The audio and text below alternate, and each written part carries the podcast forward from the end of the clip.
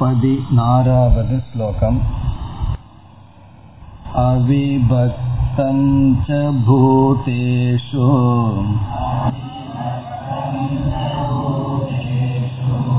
विभक्तमिव च स्थितम् भूतभर्तृ च तज्ज्ञेयम् ग्रसिष्णुः प्रभविष्णु च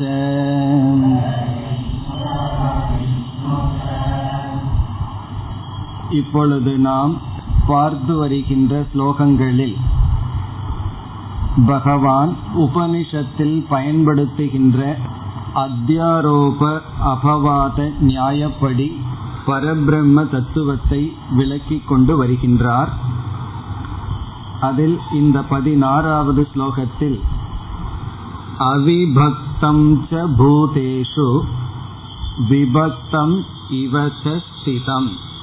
இதை நாம் பார்த்து முடித்தோம். இந்த பிரம்ம தத்துவமானது எல்லா ஜீவராசிகளுக்குள்ளும் பிளவுபடாமல் இருக்கின்றது. அதை பிரம்ம அல்லது ஆத்மா என்றெல்லாம் அழைக்கலாம். அவிபக்தம் என்றால் பிளவுபடாமல் இருக்கின்றது. யாரிடம் எல்லா ஜீவராசிகளுக்குள்ளும் ஒரே ஒரு ஆத்மா ஒரே ஒரு பிரம்ம தத்துவம் பிளவுபடாமல் இருக்கின்றது. ஆனால் நம்முடைய அனுபவத்திற்கு அப்படி தெரியவில்லையே. ஒவ்வொரு மனிதர்களும் தனித்தனியாக இயங்கி வருகிறார்கள். ஒரு மனிதனிடத்தில் உணர்வை பார்க்கின்றோம். இனியொரு மனிதனிடத்தில் உணர்வை பார்க்கின்றோம். இரண்டுக்கும் இடையில் உணர்வு அற்ற நிலையைத்தானே பார்க்கின்றோம். என்றால் அதையும் பகவான் ஏற்றுக்கொள்கின்றார். விபக்தம் இவச்சஸ்திதம் விபக்தம் இவ பிளவுபட்டது போல் தெரிந்து கொண்டு இருக்கின்றது. இவ என்றால் அது போல ஸ்திதம் என்றால் இருந்து கொண்டு இருக்கின்றது.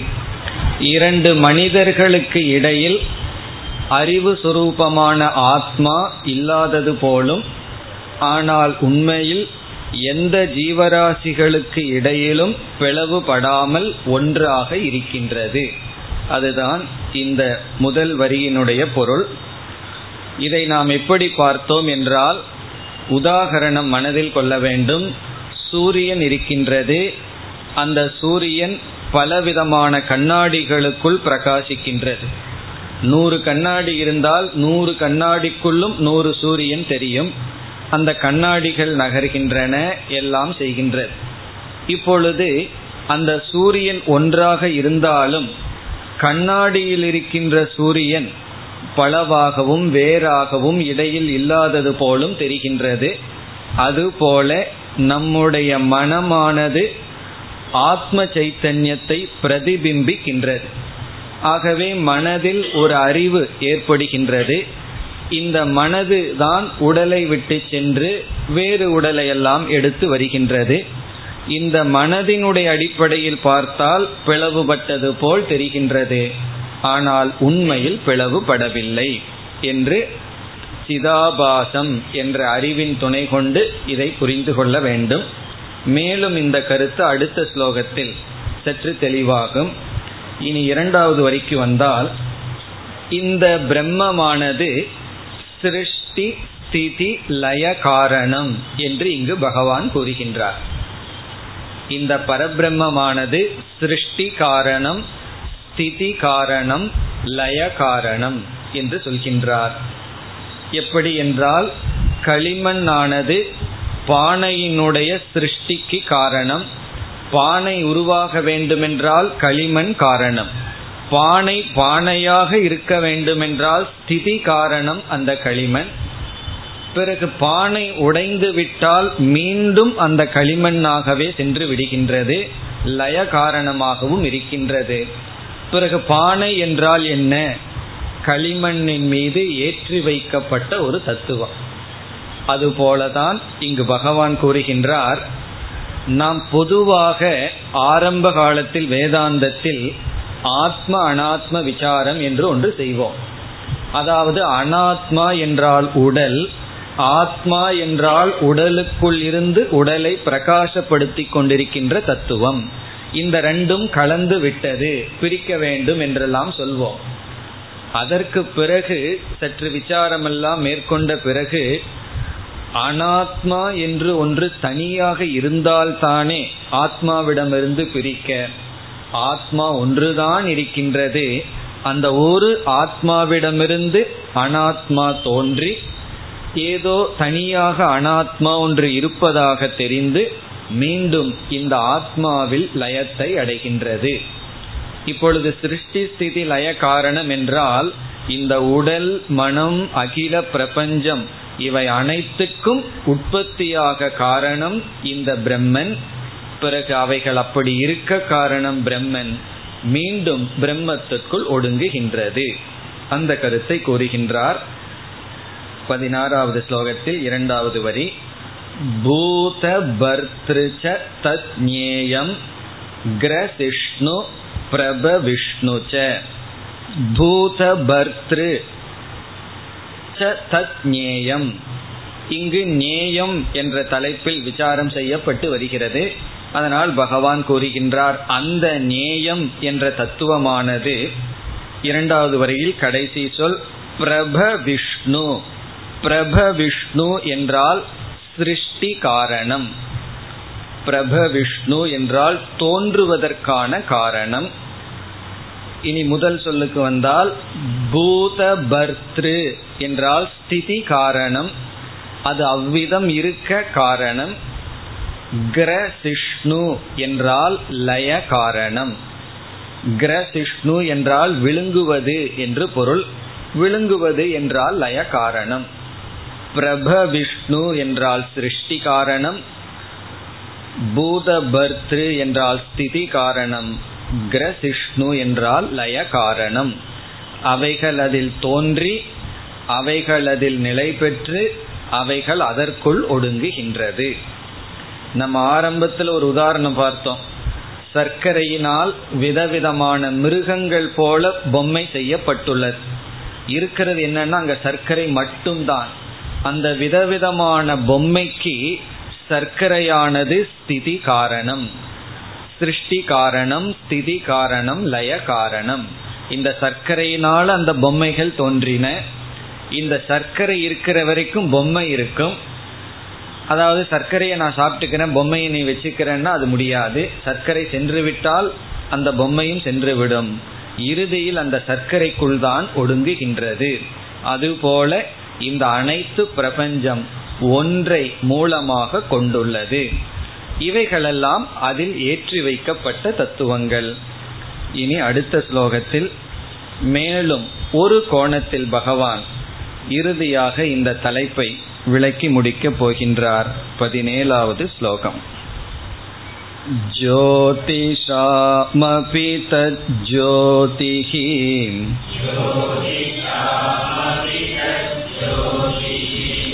तमसः परमुच्यते ज्ञानं ज्ञेयं ज्ञानगम्यम्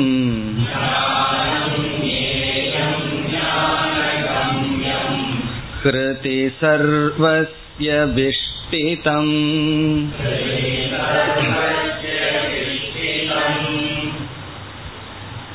இந்த ஸ்லோகத்தில் பேசப்பட்ட கருத்தும் பல உபனிஷத்துக்களில் பேசப்பட்டுள்ளது. அதன் சாரமாக இங்கு பகவான் பேசுகின்றார். முதல் வரியை பார்த்தால் ஜோதிஷாம் அபி ஜோதிகி ஜோதிகி என்றால் வெளிச்சம் அல்லது ஒளி என்று பொருள். ஜோதிஷாம் என்றால் ஒளிகளுக்குள் ஜோதிகி ஒளியாக இருக்கின்றது. ஒளியை கொடுப்பவைகளுக்குள் இது ஒளியாக இருக்கின்றது. ஜோதிஷாம். ஜோதி என்றால் தீபம் வெளிச்சம் லைட் அவைகளுக்குள் இது ஜோதியாக இருக்கின்றது. பிறகு தமசக பரம் உச்சதே. தமஸ் என்றால் இருள் இருளை கடந்ததாக இருக்கின்றது. நதத்திர சூரியோபாதி என்றெல்லாம் உபனிஷத் இதை நன்கு விளக்குகின்றது. அந்த கருத்து தான் இங்கு பேசப்படுகிறது. இந்த இடத்துல ஜோதி என்ற சொல்லை நாம் உதாகரணமாக எடுத்துக்கொள்ள வேண்டும்.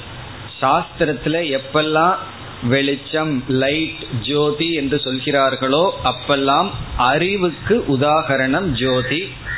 எப்பெல்லாம் தமக இருள் என்று சொல்லப்படுகிறதோ அது அறியாமைக்கு உதாகரணம். அதை கவனமாக புரிந்து கொள்ளவில்லை என்றால் சில கற்பனையான எண்ணங்கள் எல்லாம் ஏற்பட்டுவிடும்.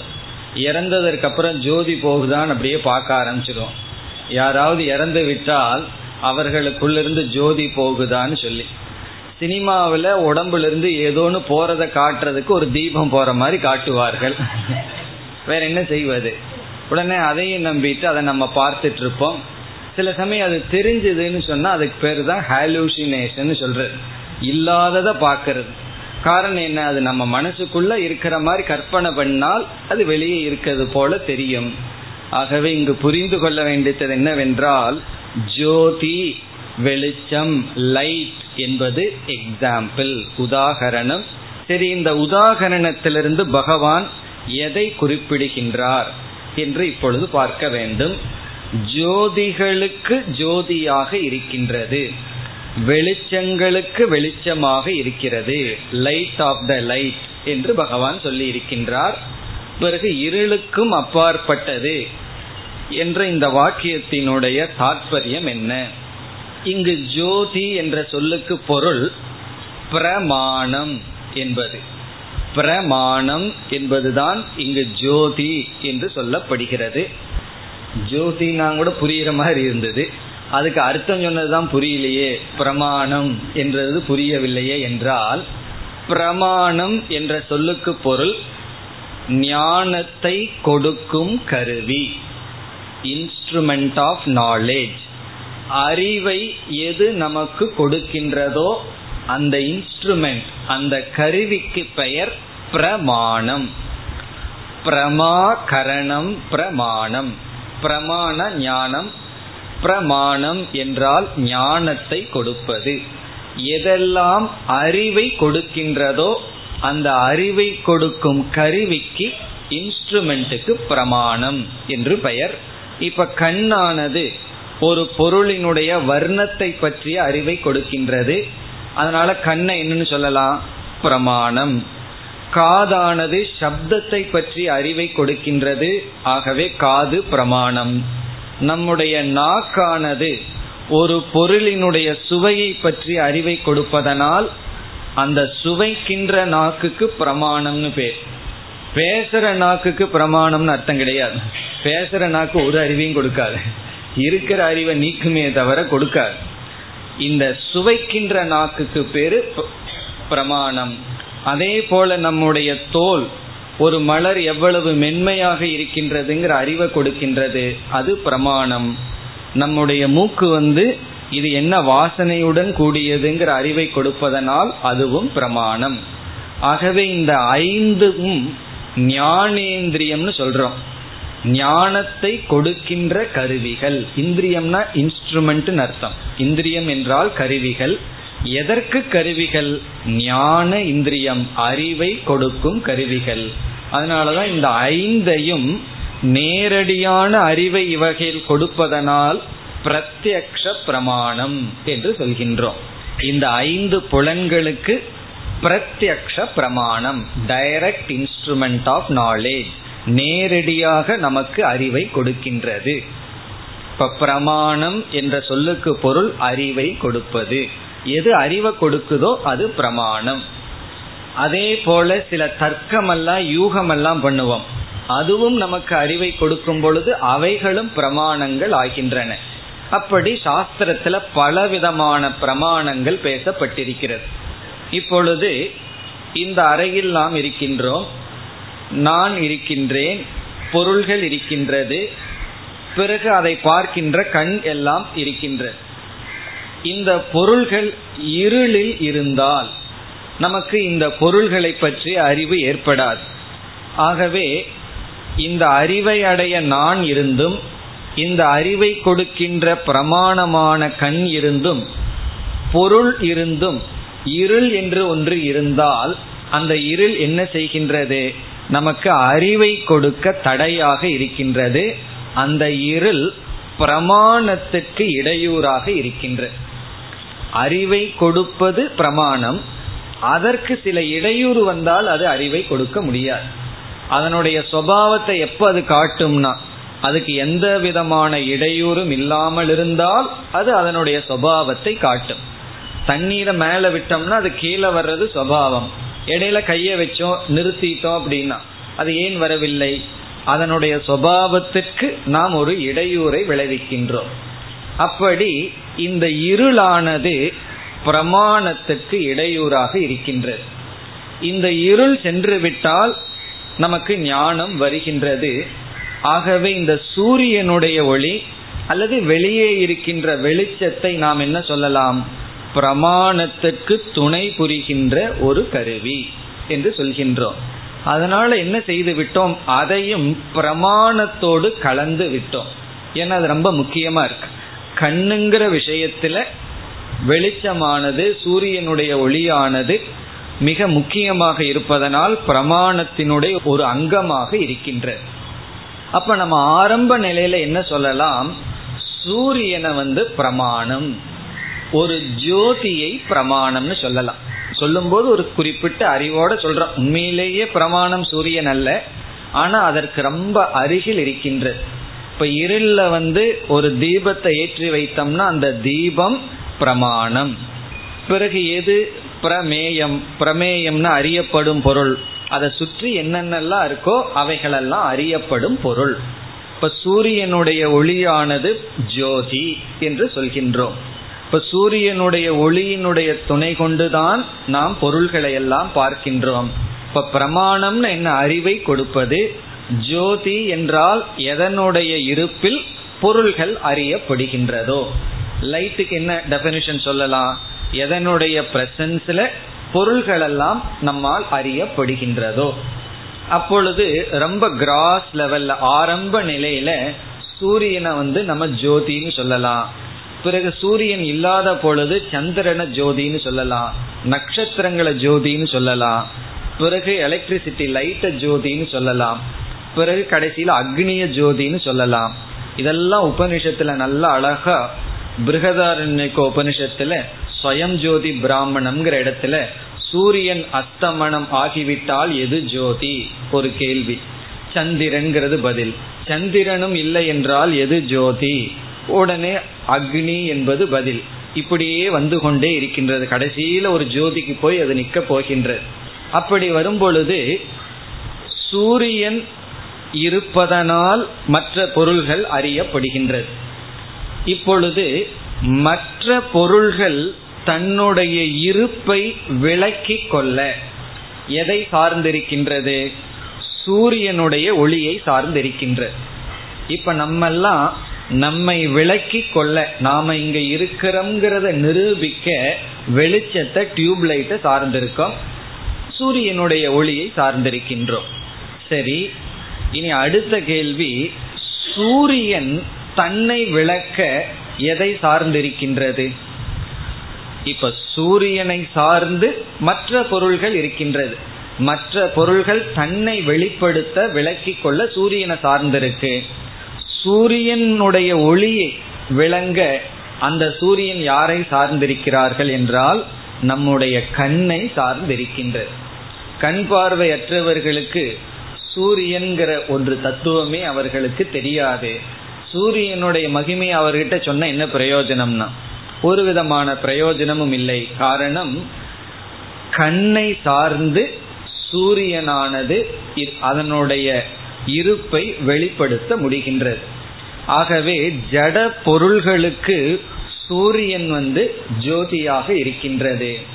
ஆனால் சூரியனு அதனுடைய ஒளியை வெளிப்படுத்த கண்ணானது இப்பொழுது ஜோதியாக இருக்கின்றது. இதுல யாரு சுப்பீரியர்னு சொன்னா என்ன சொல்லுவோம்? கண்ணு தான் இதுல சுப்பீரியர் காரணம் என்ன தெரியுமோ? என்னுடைய கண்ணை சார்ந்துதான் அந்த சூரியனுடைய பிரகாசமே இருக்கின்றது. என்னுடைய கண் இல்லை என்றால் அங்கு சூரியனுடைய பிரகாசம் இல்லை. இப்ப நம்முடைய கண் வந்து சூரியனை விட மேலானதுங்கிறதுக்கு இனியொரு உதாரணம் சொல்லலாம். எப்படி என்றால் சூரியன் வந்து எல்லா பொருள்களையும் விளக்கும். ஒரே ஒரு பொருளை சூரியனால விளக்க முடியாது. கெஸ் பண்ண முடியுமா அது என்ன? இருளை அது பிரகாசப்படுத்த முடியாது. இருட்டை வந்து சூரியனுடைய ஒளி கொண்டு பார்க்க முடியாது. ஆனா நம்முடைய கண் எதை விளக்கும்? பிரகாசமா இருக்குங்கிறதும் கண்ணு விளக்கும். இந்த இடத்துல இருள் இருக்கின்றது என்பதையும் கண் விளக்குகின்றது. அப்ப சூரியனுக்கு அப்பாற்பட்டு கண்ணுக்கு சக்தி இருக்கின்றது. கண்ணானது ஒளியையும் விளக்குகின்றது இருளையும் விளக்குகின்றது. ஆனா சூரியனால் அது செய்ய முடியாது. எந்த ஒரு லைட்டினாலையும் இருளை பிரகாசப்படுத்த முடியாது. அதற்கு இவ்விதம் ஒரு உதாரணம் சொல்லுவார்கள். ஒரு எஜமானனுக்கு ரொம்ப புத்திசாலியா ஒரு சர்வெண்ட் இருந்தானா ரொம்ப புத்திசாலின்னா நெகட்டிவ் சென்ஸில் அவர் சொன்னாராம் ஒரு லைட்டை கொடுத்து அந்த காலத்துல எல்லாம் ஏதோ ஒரு பெட்ரூமா ஏதோ லைட் இருக்குமே அந்த லைட்டை கொடுத்து தூரத்துல ஒரு இடத்த காமிச்சு அந்த இடத்துல இருள் இருக்கு அந்த இருட்டான இடத்துல இந்த லைட்டை கொண்டு போய் வெயின்னு அவன் தலையில வச்சு விட்டுட்டாரு. இவன் போற பக்கமெல்லாம் இருட்டே காணும். ஒரு அரை மணி நேரம் சுத்திட்டு வந்து சொன்னானா என்னால் இந்த லைட்டை எங்கேயும் வைக்க முடியல. நீங்க இருட்டில் கொண்டு போய் லைட்டை வைக்க சொன்னீர்கள். இருட்டே கிடையாதுன்னு சொன்னானா. அப்படி காரணம் என்ன? இவன் போற பக்கமெல்லாம் வெளிச்சமா தான் இருக்கும். அப்படி இந்த லைட் இருளை விளக்காது. ஆனா நம்முடைய கண் சூரியனையும் விளக்கும். பிறகு அதனுடைய இல்லாமையையும் இருளையும் விளக்கும். அப்ப என்ன சொல்லலாம்? சூரியன் ஜோதி என்றால் நம்முடைய கண்ணானது ஜோதிஷாம் ஜோதிகி அந்த ஜோதியினுடைய ஜோதி என்று சொல்லலாம். என்ன ஒரு ஜோதியை இனி ஒரு ஜோதியானது விளக்குகின்றது. ஒரு ஜோதி இனி ஒரு ஜோதியை சார்ந்திருக்கின்றது. இப்படி உபநிஷத்துல பல ஸ்டெப்புகள் அப்படியே போயிட்டே இருக்கும். இனி அடுத்ததா என்ன சொல்லலாம்? இது இதுவரைக்கும் யாருக்கு பெருமை கிடைச்சிட்டு இருந்தது? நம்முடைய கண்ணுக்கு. இனி அதுக்கும் அந்த பெருமை கிடையாது. இந்த கண் இருக்கின்றதா இல்லையா? இந்த கண்ணை பிரகாசப்படுத்துவது யார்? சூரியனை பிரகாசப்படுத்துவது கண். சூரியன் வந்து பதார்த்தங்களை பிரகாசப்படுத்திட்டு இருக்கு அதனாலதான் சூரியனுக்கு ஜோதியில் ஒரு பெருமை. இந்த கண்ணுக்கு என்ன பெருமைனா பிரகாசப்படுத்துகின்ற சூரியனையே பிரகாசப்படுத்துகின்றது. இனி அப்படிப்பட்ட கண்ணை பிரகாசப்படுத்துவது யார்? என்றால் மனக நம்முடைய மனம். காரணம் என்ன? அதுவும் நம்ம அனுபவத்துல பார்க்கலாம். எதையோ நினைச்சிட்டு ரோட்ல நடந்து போயிட்டு இருப்போம் சில பேர் ஸ்கூட்டர் ஓட்டும் போது தான் கணக்கெல்லாம் நினைச்சிட்டு ஏதோ பேசிட்டு போவார்கள். எதையோ நினைச்சிட்டு போயிட்டு இருப்போம் கண்ணுக்கு முன்னாடி நம்ம நண்பரே வருவார். அவர் கண்ணுக்கு முன்னாடி வருவார் நம்ம கண்ணை திறந்துட்டு போயிருப்போம். ஆனா அவருடைய உருவம் நம்ம மனதில் பதியாது. காரணம் என்ன? இந்த கண் ஒரு பொருளை பார்த்து அதை பிரகாசப்படுத்த வேண்டும் என்றால் கண்ணுக்கு பின்னாடி என்ன இருக்கணும்? மனம் இருந்தாக வேண்டும். இப்ப மனசினுடைய துணை இருந்தால்தான் கண் கண்ணாக இருக்கின்றது. மனதினுடைய துணை இல்லை என்றால் கண்ணுக்கு கண்ணுங்கிற ஸ்டேட்டஸ் கிடையாது. அப்ப கண்ணை விளக்குவது யார் என்றால் நம்முடைய மனம். அது மட்டுமல்ல இந்த கண் எவ்வளவு தூரம் தெரியுது எவ்வளவு தூரம் தெரியவில்லைங்கிறத மனசு விளக்குகின்றது இப்ப கண் வந்து பார்வையை இழந்து விட்டால் இந்த கண்ணில் பார்வை இல்லை என்பதை மனது விளக்குகின்றது. இந்த கண்ணில் பார்வை இருக்கின்றது என்பதை மனது விளக்குகின்றது. இந்த கண் என்ன பண்ணிட்டு இருந்தது சூரியன் இருக்குதுங்கிறதையும் விளக்கிட்டு இருந்தது ஒளி இல்லை என்பதையும் விளக்கியது. இருளையும் விளக்கியது. வெளிச்சத்தையும் விளக்கியது. அதே போல நம்முடைய மனம் கண்ணினுடைய ஒளியையும் கண்ணினுடைய இருளையும் விளக்குகின்றது. நம்ம பார்வை குறைய குறைய நமக்கு தெரிகின்றதல்லவா? அது யார் அறிகிறார்கள்? கண்டிப்பா கண் அறியவில்லை. எனக்கு பக்கத்தில் இருந்தா தெரியவில்லை தூரத்தில் இருந்தா தெரியவில்லை. இதையெல்லாம் யார் அறிகிறார்கள்? நம்முடைய மனம் அறிகின்றது. ஆகவே என்ன சொல்லலாம்? கண் ஜோதி என்றால் அந்த ஜோதியினுடைய ஜோதி நம்முடைய மனம். இப்ப எங்கிருந்து வந்துட்டு இருக்கோம் சூரியன்கிட்ட இருந்து வர்றோம். கண்ணுக்கு வந்தோம். இப்பொழுது மனதிற்கு வந்தோம். அப்போ கண் சூரியன் இவைகளெல்லாம் பிரமாணம். கண்ணை வந்து பிரமாணம்னு சொல்றோம். அந்த கண் பிரமாணமா இருக்கணும்னு சொன்னா அதற்கு மனம் காரணம். அப்ப கண்ணுக்கு கண்ணாக இருப்பது மனம். கண்ணுக்கு கண்ணுன்னு என்ன அர்த்தம்? அந்த கண் கண் என்கின்ற ஸ்டேட்டஸ் தன்மையுடன் இருக்க வேண்டும் என்றால் மனம் காரணம். இப்படி சொன்ன உடனே மனதுக்கு இப்ப வந்து ப்ரௌடு வந்தாச்சு. கண்ணை பத்தி பேசிட்டு இருக்கும் போது கண்ணுக்கு இப்பொழுது மனதிற்கு இது வரைக்கும் தான் நம்ம வந்து அனுபவத்துல போக முடியும். இதற்கு மேல கொஞ்சம் சாஸ்திரத்தினுடைய துணை தான் எடுத்தாக வேண்டும். காரணம் என்னன்னா இது வரைக்கும் புரிஞ்சிடும். இதுக்கு மேல போக தான் புரிஞ்ச மாதிரி இருக்கும். காரணம் என்னன்னா கொஞ்சம் சாஸ்திரத்தினுடைய துணையும் சிந்தனையும் தேவைப்படுகிறது. இப்பொழுது மனம் தன்னளவில் ஜடம் என்று சொல்லப்படுகிறது. மனதும் ஜடம்தான்.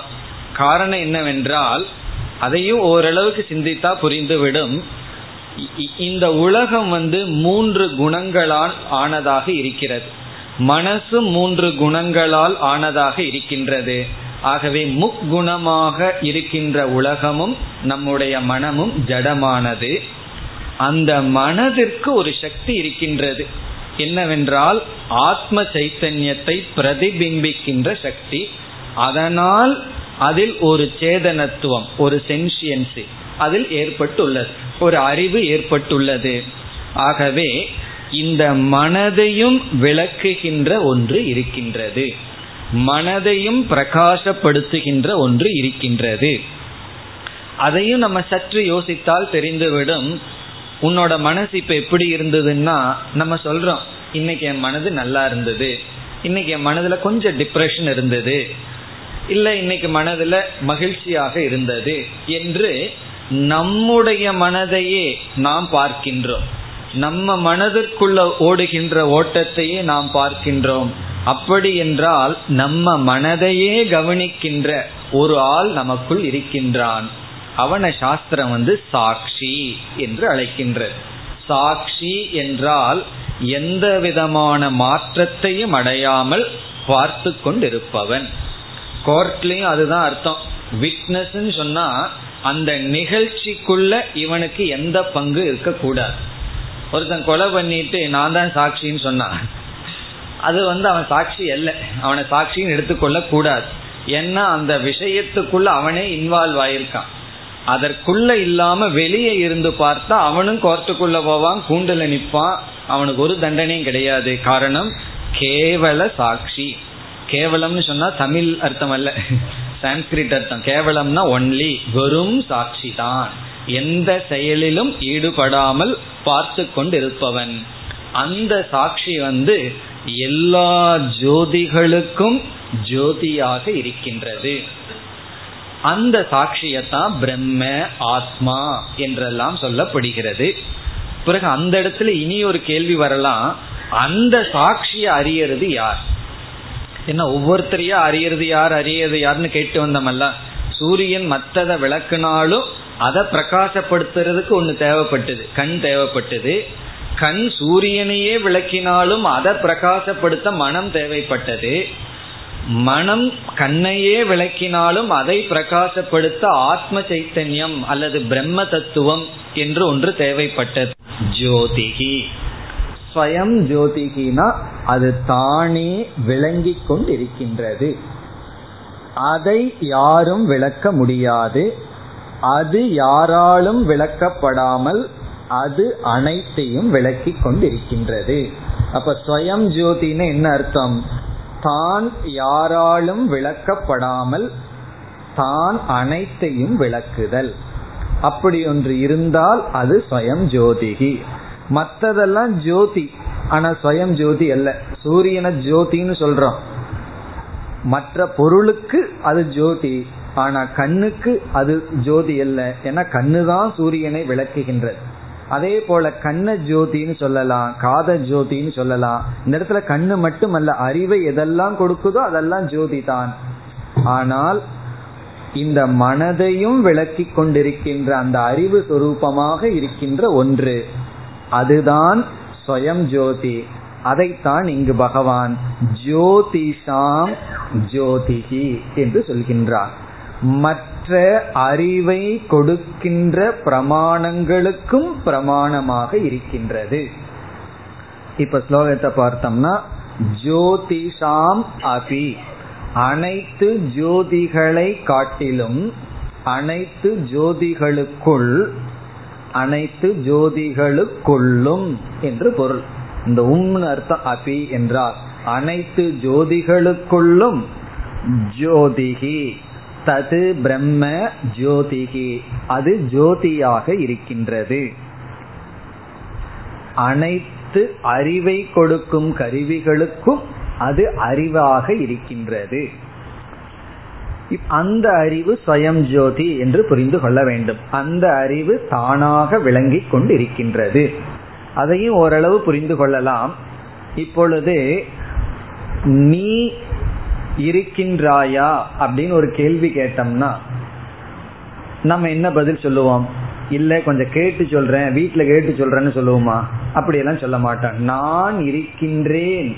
ஐ எக்ஸிஸ்ட் அப்படிங்கிறதுக்கு எந்த விதமான பிரமாணமும் தேவையில்லை.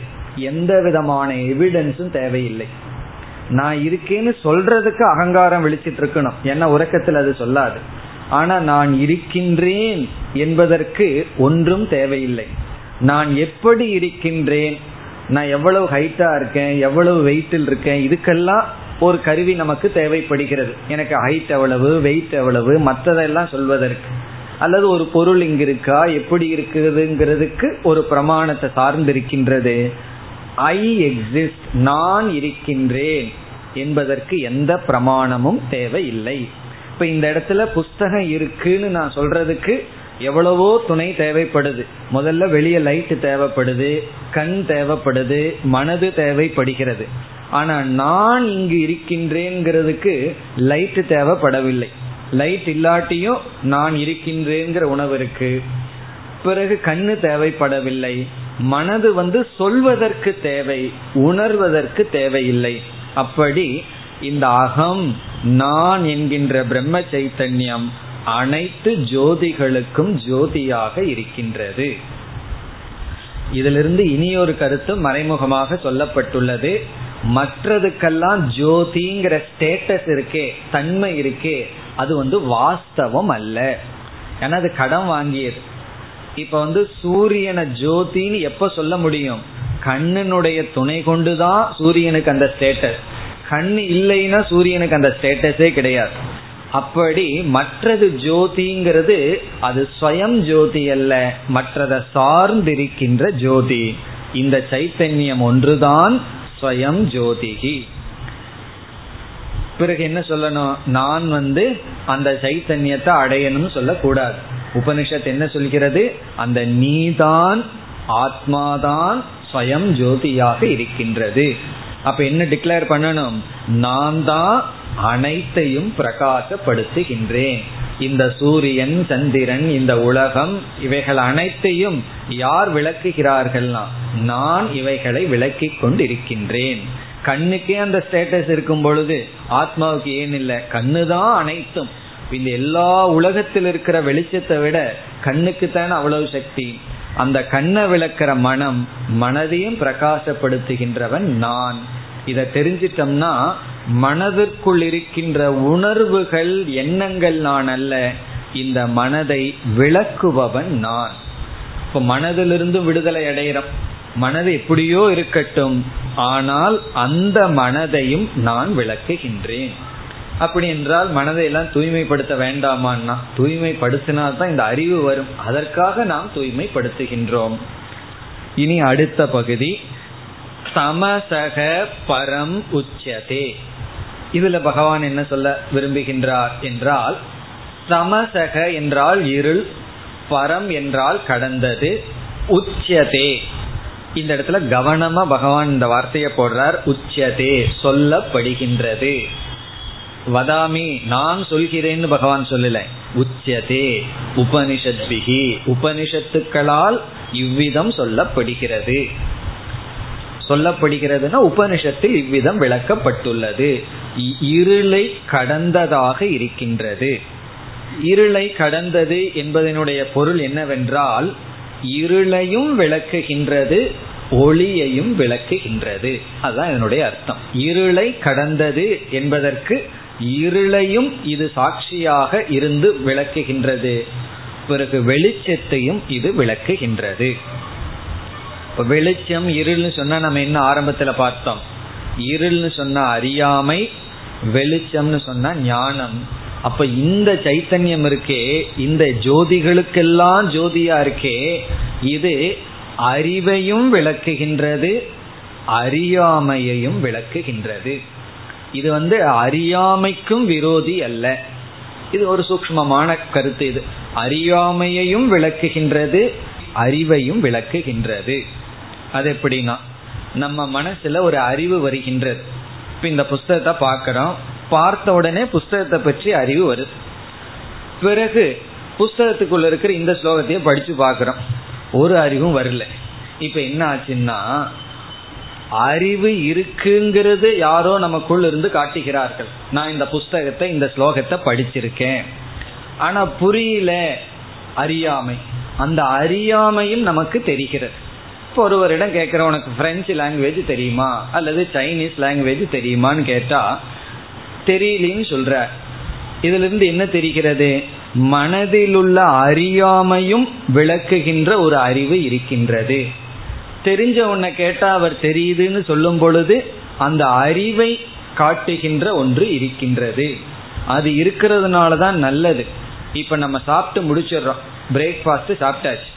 சாப்பிட்டதுக்கு அப்புறம் என்ன ஞானம் வந்தாச்சு? இப்ப நான் சாப்பிட்டேங்கிற அறிவு வந்தாச்சு. அந்த அறிவு நமக்கு தெரியலன்னு வச்சுக்கோமே. என்ன ஆகும்? மறுபடியும் போய் உட்கார ஆரம்பிச்சிருவோம். சாப்பிட ஆரம்பிச்சிருவோம். அப்ப அது தெரியணும். நமக்கு என்ன அறிவு இருக்குங்கிறதுன்னு தெரியணும்.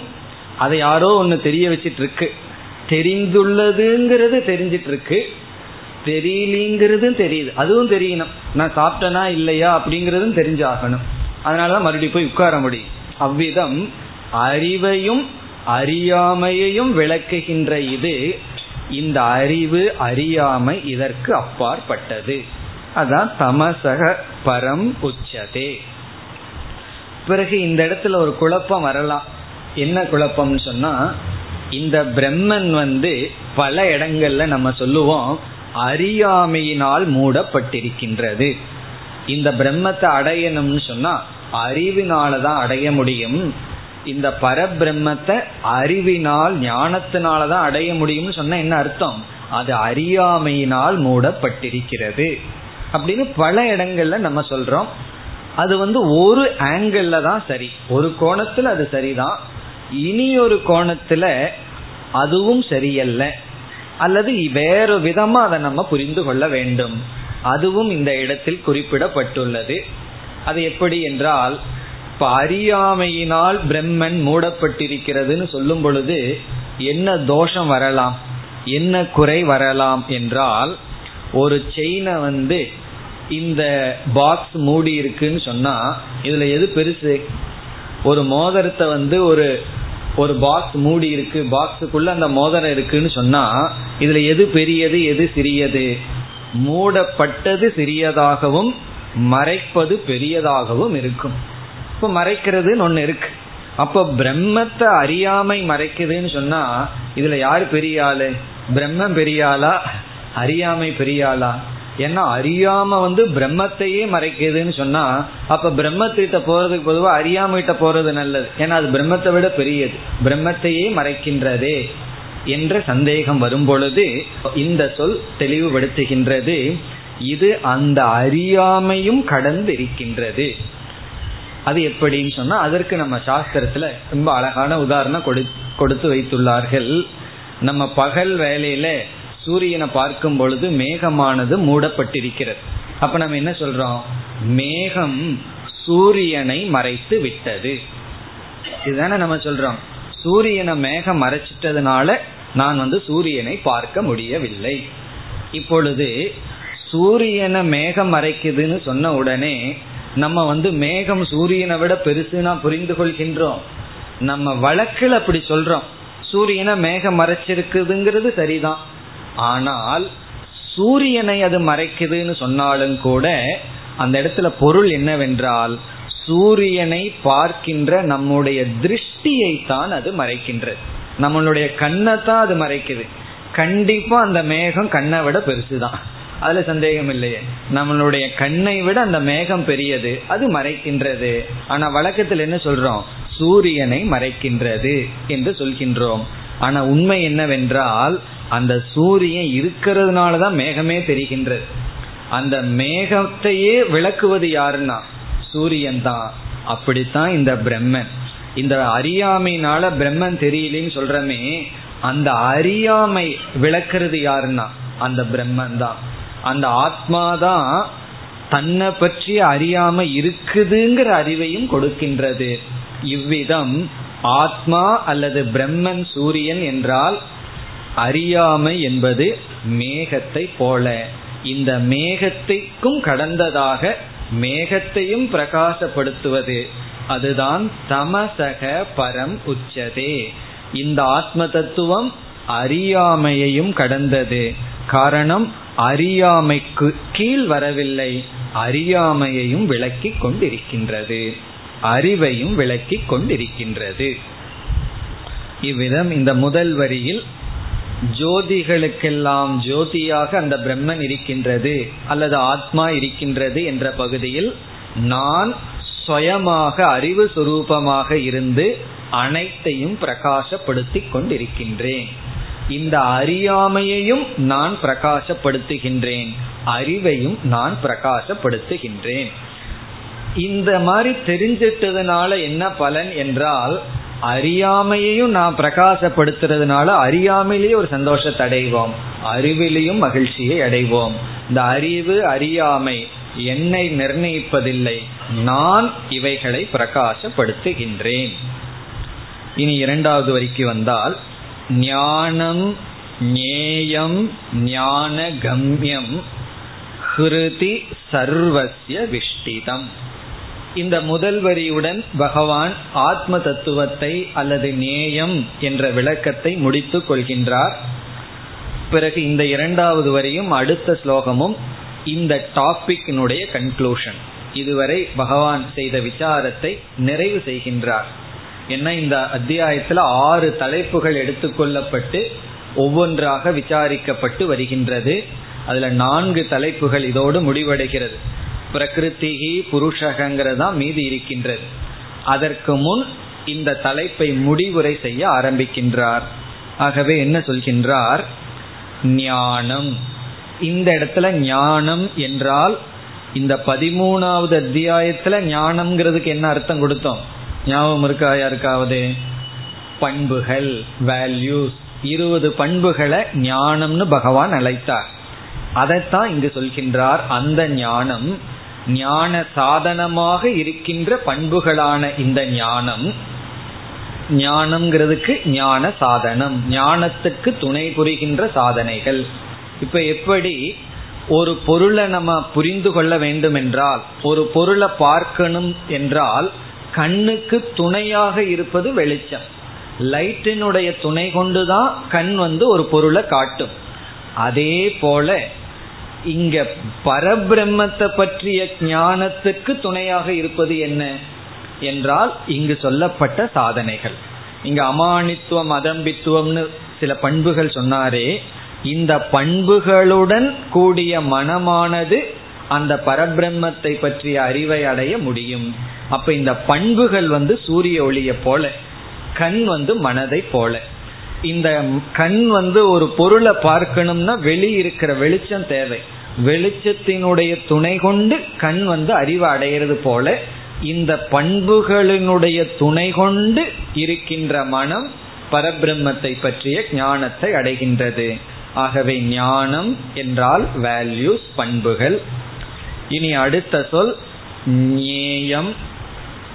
ஞேயம் என்றால் இதுவரை விசாரிக்கப்பட்ட பிரம்ம தத்துவம். இங்க பிரம்மன் ஞேயம் அறியத்தக்கது ஜோதிஷாமபி ஜோதிகி ஜோதிகளுக்கெல்லாம் ஜோதியாக இருக்கின்ற தத்துவம். பிறகு அடுத்த சொல் ஞான கம்யம் இந்த இடத்துல ஞான கம்யம்ங்கிறதுக்கு பொருள் ஞான பலம் ஞானத்தினால் அடையப்படுகின்ற பிரயோஜனம். ஞானம்னா இந்த இடத்துல ஞானம்னே அர்த்தம். அறிவு பிரம்ம ஞானம் என்றே பொருள். இப்ப ஞான கம்யம்னா பரபிரம்ம ஞானத்தினால் அடையப்படுவது. கம்யம்னா அடைவது. ஞான கம்யம்னா ஞானத்தினால் அடையப்படுவது. அது என்ன? ஞான பலன். ஞான பலன் என்ன? மோக்ஷம். இந்த மூன்றும் எங்க இருக்குன்னு பகவான் சொல்ற. ஞான பலன் ஞான சாதனம் நேயம் பரபிரம்மன் அந்த பரபிரம்மத்தை புரிஞ்சிட்டா என்ன பிரயோஜனம்? அதை புரிஞ்சுக்கிறதுக்கான சாதனைகள் இவைகளெல்லாம் எங்க போய் தேடுறது? ஞானத்தினுடைய பலனை எங்க போய் தேடுறது? அந்த பிரம்மத்தை எங்க போய் தேடுவது? பிறகு அந்த பண்புகளை தான் எங்க போய் தேடுவது? இவைகளெல்லாம் எங்கதான் இருக்கின்றது? சர்வசிய ஹிருதி விஷ்டிதம்.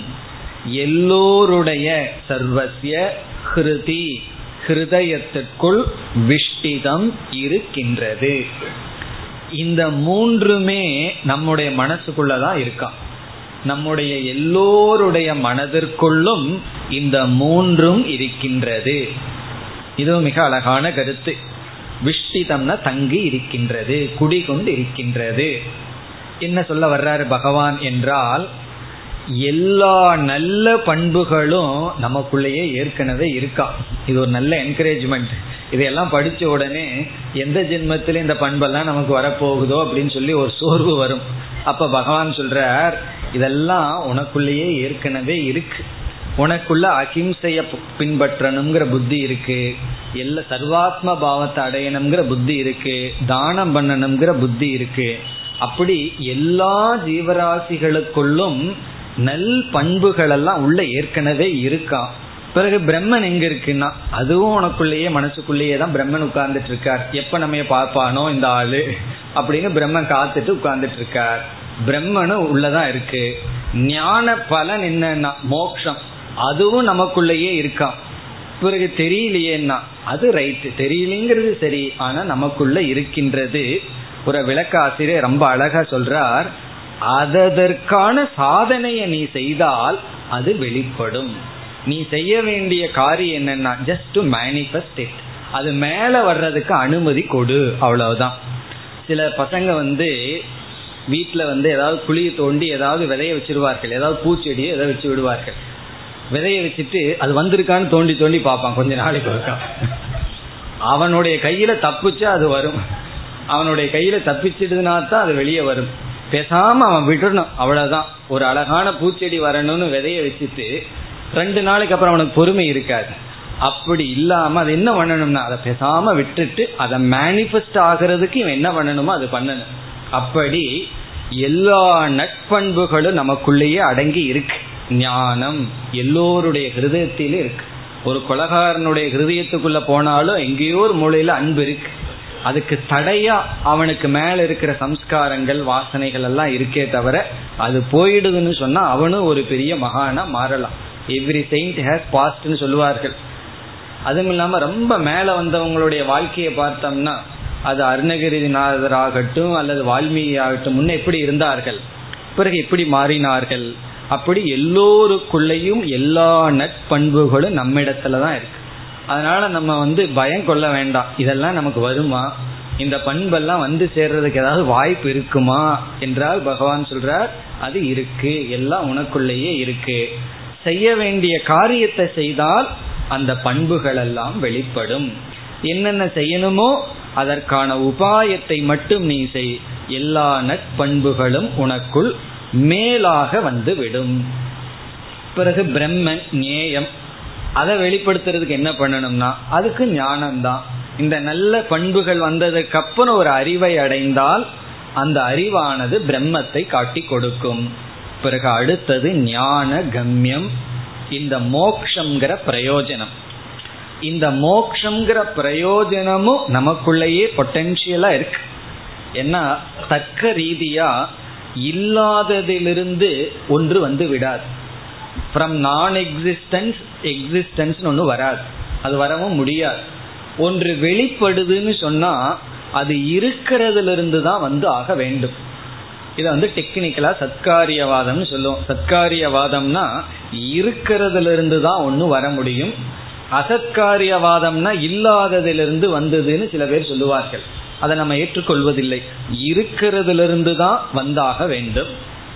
இப்ப இப்படி சொன்ன உடனே ஒரு பெரிய சந்தேகம் வரலாம் இருக்கிறதுல இருந்து எதுக்கு வரணும்? அதுதான் இருக்கே என்றால் அந்த இருத்தலை நம்ம ரெண்டா பிரிக்கிறோம். ஒன்று வெளி தோற்றத்திற்கு வந்ததாக இருக்கும் இனி ஒன்று அவ்வக்த ரூபேன பொட்டென்சியல் ஃபார்ம் வெளி தோற்றத்திற்கு வராமல் இருக்கும்.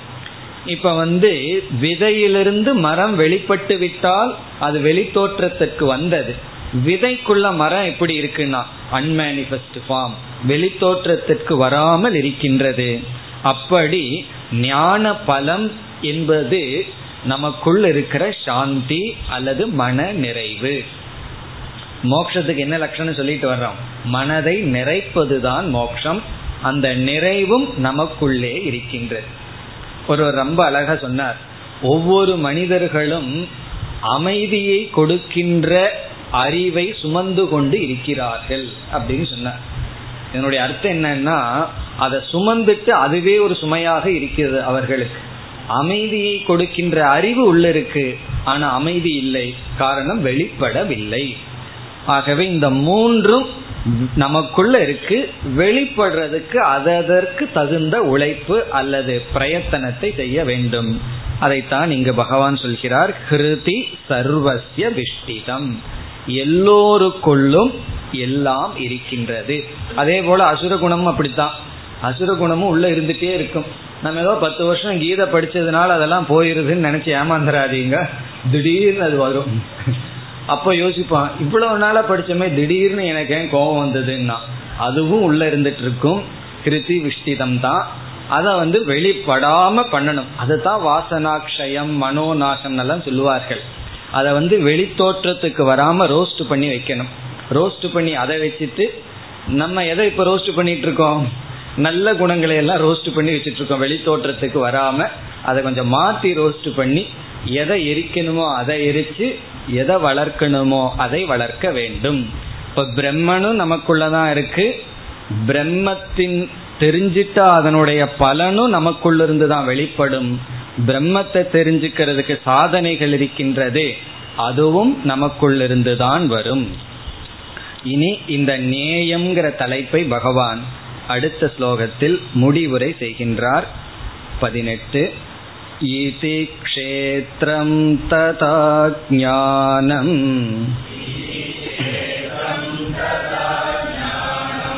ज्ञेयं चोक्तं समासतः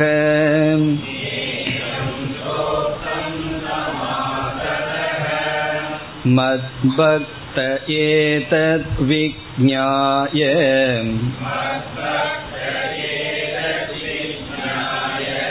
मद्भावायोपपद्यते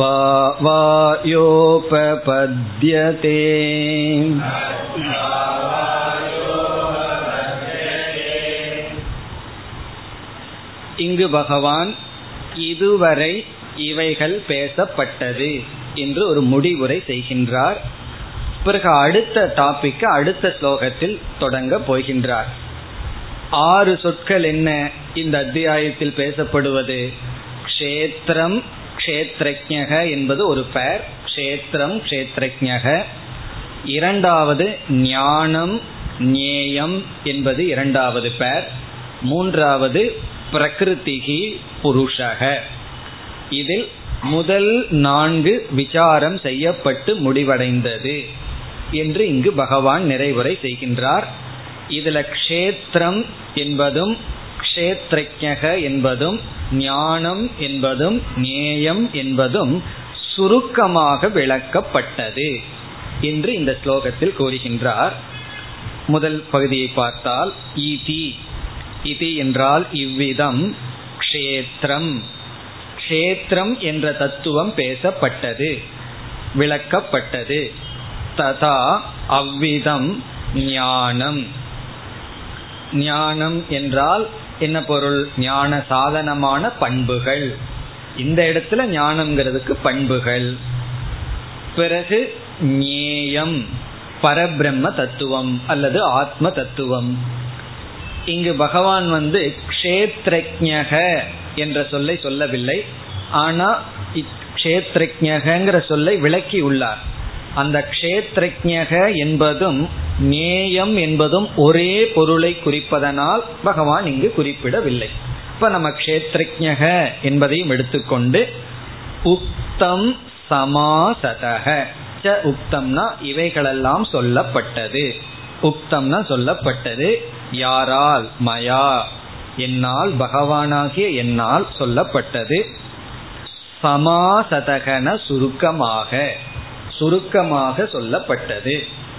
ரொம்ப விரிவா சொன்னா அர்ஜுன ஓடிடுவான் போர்க்களத்திலிருந்து. அதனால சொன்னார் பகவான் இது ரொம்ப சூக்மமான கருத்து. அதனால ரொம்ப சுருக்கமாகத்தான் நான் உனக்கு சொன்னேன். சரி இதெல்லாம் தெரிஞ்சு எவ்வளவு என்ன பிரயோஜனம்? இடையில இடையில அட்வர்டைஸ்மெண்ட் மாதிரி பிரயோஜனத்தை சாஸ்திரம் சொல்லிட்டே வரும். நம்ம என்ன ஆரம்பிச்சாலும் உடனே என்ன கேட்போம்? இப்ப கீதை ஆரம்பிக்கிறதுன்னு சொன்னா ஃபர்ஸ்ட் கேள்வி என்ன இருக்கு தெரியுமோ? எப்போ முடியும்? ஃபர்ஸ்ட் கேள்வி. ஆரம்பிக்கும் போது ஃபர்ஸ்ட் கிளாஸுக்கு வரும் பொழுது எப்போ முடியும்? அப்புறம் எதுக்கு வரணும்? முடியணுங்கிற எண்ணத்துல எதுக்கு வரணும்? இரண்டாவது கேள்வி மற்றவர்கள் கேட்பது நம்மளும் கேட்டுக்கிறது இதனால என்ன கிடைக்கும்? என்ன பிரயோஜனம்? இதை படிக்கிறதுனால இவ்வளவு கஷ்டப்பட்டு தெரிஞ்சுக்கிறதுனால என்ன பலன்? அப்ப அந்த என்ன பலன்கிறத அடிக்கடி சாஸ்திரம் சொல்லிக்கொண்டே வர வேண்டும். அதுதான் நம்ம தூண்டி விடுற சாதனம். அந்த பலனை நினைக்க நினைக்கத்தான் நமக்கு இதுல பிரவருத்தி வரும். அதை இரண்டாவது வரியில் கூறுகின்றார். அடுத்த வகுப்பில் பார்ப்போம். ॐ पूर्णमधपूर्णमिधं पूर्णात्पूर्णमुदच्छते पूर्णस्य पूर्णमादाय पूर्णमेवावशिष्यते ॐ शान्ति शान्ति शान्तिः